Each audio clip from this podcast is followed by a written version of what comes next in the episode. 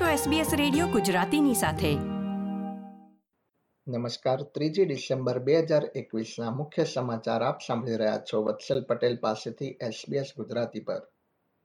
પ્રસ્તુત છે આજના મુખ્ય સમાચાર.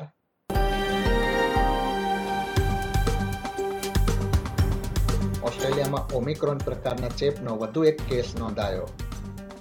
સરકારની હાલમાં આફ્રિકાના દેશો પર મુસાફરીનો પ્રતિબંધ ઉઠાવવાની કોઈ યોજના નહીં હોવાનું જણાવતા આરોગ્ય મંત્રી. અને વેસ્ટર્ન ઓસ્ટ્રેલિયાએ સાઉથ ઓસ્ટ્રેલિયાથી આવતા મુસાફરો પર પ્રતિબંધ મૂક્યો.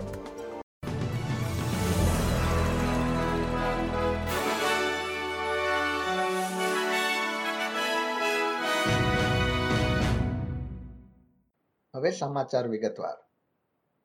ન્યૂ સાઉથ વેલ્સમાં કોવિડ નાઇન્ટીનના ઓમિક્રોન પ્રકારના ચેપનો વધુ એક કેસ નોંધાયો છે.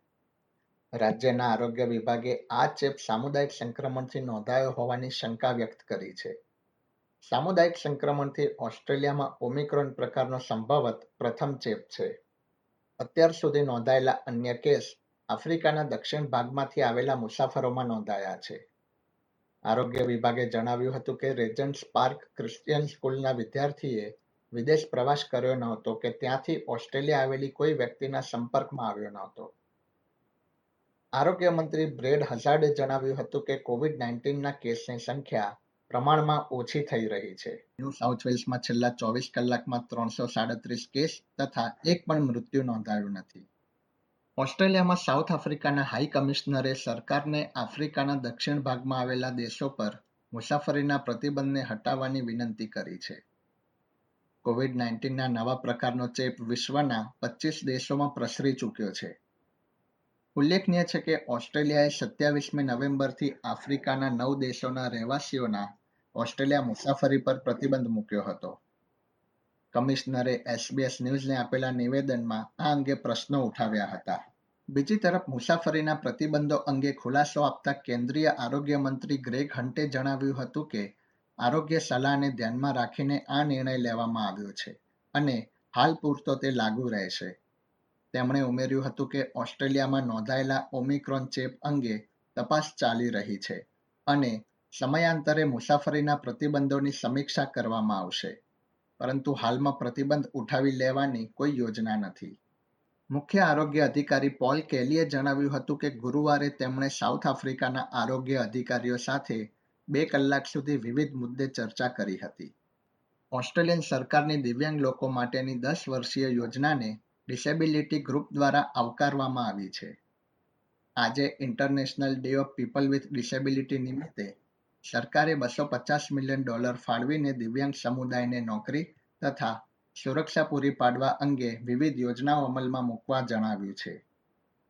પીપલ વિથ ડિસેબિલિટી ઓસ્ટ્રેલિયાના પ્રમુખ સામંથા ઓ કોનરે સરકારના નિર્ણય બદલ આનંદ વ્યક્ત કર્યો હતો. વેસ્ટર્ન ઓસ્ટ્રેલિયાએ સાઉથ ઓસ્ટ્રેલિયાથી આવતા મુસાફરો પર પ્રતિબંધ મૂકવાનો નિર્ણય લીધો છે. સાઉથ ઓસ્ટ્રેલિયામાં કોવિડ નાઇન્ટીનના કેસ વધતા આ નિર્ણય લેવાયો હોવાનું માનવામાં આવી રહ્યું છે. જો કે તાજેતરમાં વેસ્ટર્ન ઓસ્ટ્રેલિયાના જે રહેવાસીઓ સાઉથ ઓસ્ટ્રેલિયા ગયા હશે, તેઓ રાજ્યમાં પરત ફરી શકે છે. પરંતુ તેમણે આ માટે G to G pass system દ્વારા અરજી કરવી જરૂરી છે. આ ઉપરાંત મુસાફરીની મંજૂરી માટે પણ અરજી કરી શકાય છે. વેસ્ટર્ન ઓસ્ટ્રેલિયાના પ્રીમિયર માર્ક મેકગોવેને જણાવ્યું હતું કે રાજ્યમાં રસીકરણનો દર વધી રહ્યો છે. જો કે સાઉથ ઓસ્ટ્રેલિયામાં કેસનું પ્રમાણ વધતા પ્રતિબંધો લાગુ કરવામાં આવ્યા છે. કોવિડ નાઇન્ટીન મહામારીના સમયમાં ઓસ્ટ્રેલિયામાં દત્તક લેવામાં આવેલા બાળકોની સંખ્યામાં ઘટાડો નોંધાયો છે. The Australian Institute of Health and વેલફેરના report પ્રમાણે છેલ્લા પચીસ વર્ષમાં દત્તક લેવાની સંખ્યાનું પ્રમાણ ત્રેસઠ ટકા જેટલું ઓછું થયું છે. વર્ષ બે હજાર વીસ એકવીસમાં એકવીસ ટકા જેટલો ઘટાડો નોંધાયો છે. આ સમયગાળા દરમિયાન બસો ચોસઠ બાળકોને દત્તક લેવામાં આવ્યા હતા. આંતરરાષ્ટ્રીય સમાચારોમાં વિશ્વ આરોગ્ય સંસ્થાએ આફ્રિકાના દેશોમાં ઓમિક્રોન પ્રકારના ચેપને રોકવા માટે બાર મિલિયન અમેરિકન ડોલર ફાળવવાનો નિર્ણય લીધો છે. આફ્રિકાના દક્ષિણ દેશોમાં છેલ્લા એક અઠવાડિયામાં કોવિડ નાઇન્ટીનના કેસોમાં ચોપન ટકા જેટલો વધારો નોંધાયો છે. વિશ્વ આરોગ્ય સંસ્થાના regional emergency director doctor Abdu સાલામે જણાવ્યું હતું કે, ઓમિક્રોન પ્રકારના ચેપ સામે લડત માટે એક ટીમ સાઉથ આફ્રિકા મોકલવામાં આવી રહી છે. સાઉથ આફ્રિકાના મિનિસ્ટીરિયલ એડવાઇઝરી કમિટીના વડાએ જણાવ્યું છે કે કોવિડ નાઇન્ટીન પ્રતિરોધક વર્તમાન રસી ઓમિક્રોન પ્રકારના ચેપ સામે રક્ષણ આપતી હોવાના સંકેત પ્રાપ્ત થયા છે. સાઉથ આફ્રિકા તથા અન્ય દેશોના વૈજ્ઞાનિકો જેનેટિક સિક્વન્સિંગ દ્વારા ઓમિક્રોનના સેમ્પલનું પરીક્ષણ કરી રહ્યા છે. પ્રોફેસર બેરી સુબે જણાવ્યું હતું કે અત્યાર સુધી કરવામાં આવેલા પરીક્ષણમાં હકારાત્મક પરિણામ મળ્યા છે. આ પ્રકારની વધુ માહિતી મેળવવા માંગો છો? અમને સાંભળી શકશો Apple podcast Google podcast Spotify કે જ્યાં પણ તમે તમારા પોડકાસ્ટ મેળવતા હોવ.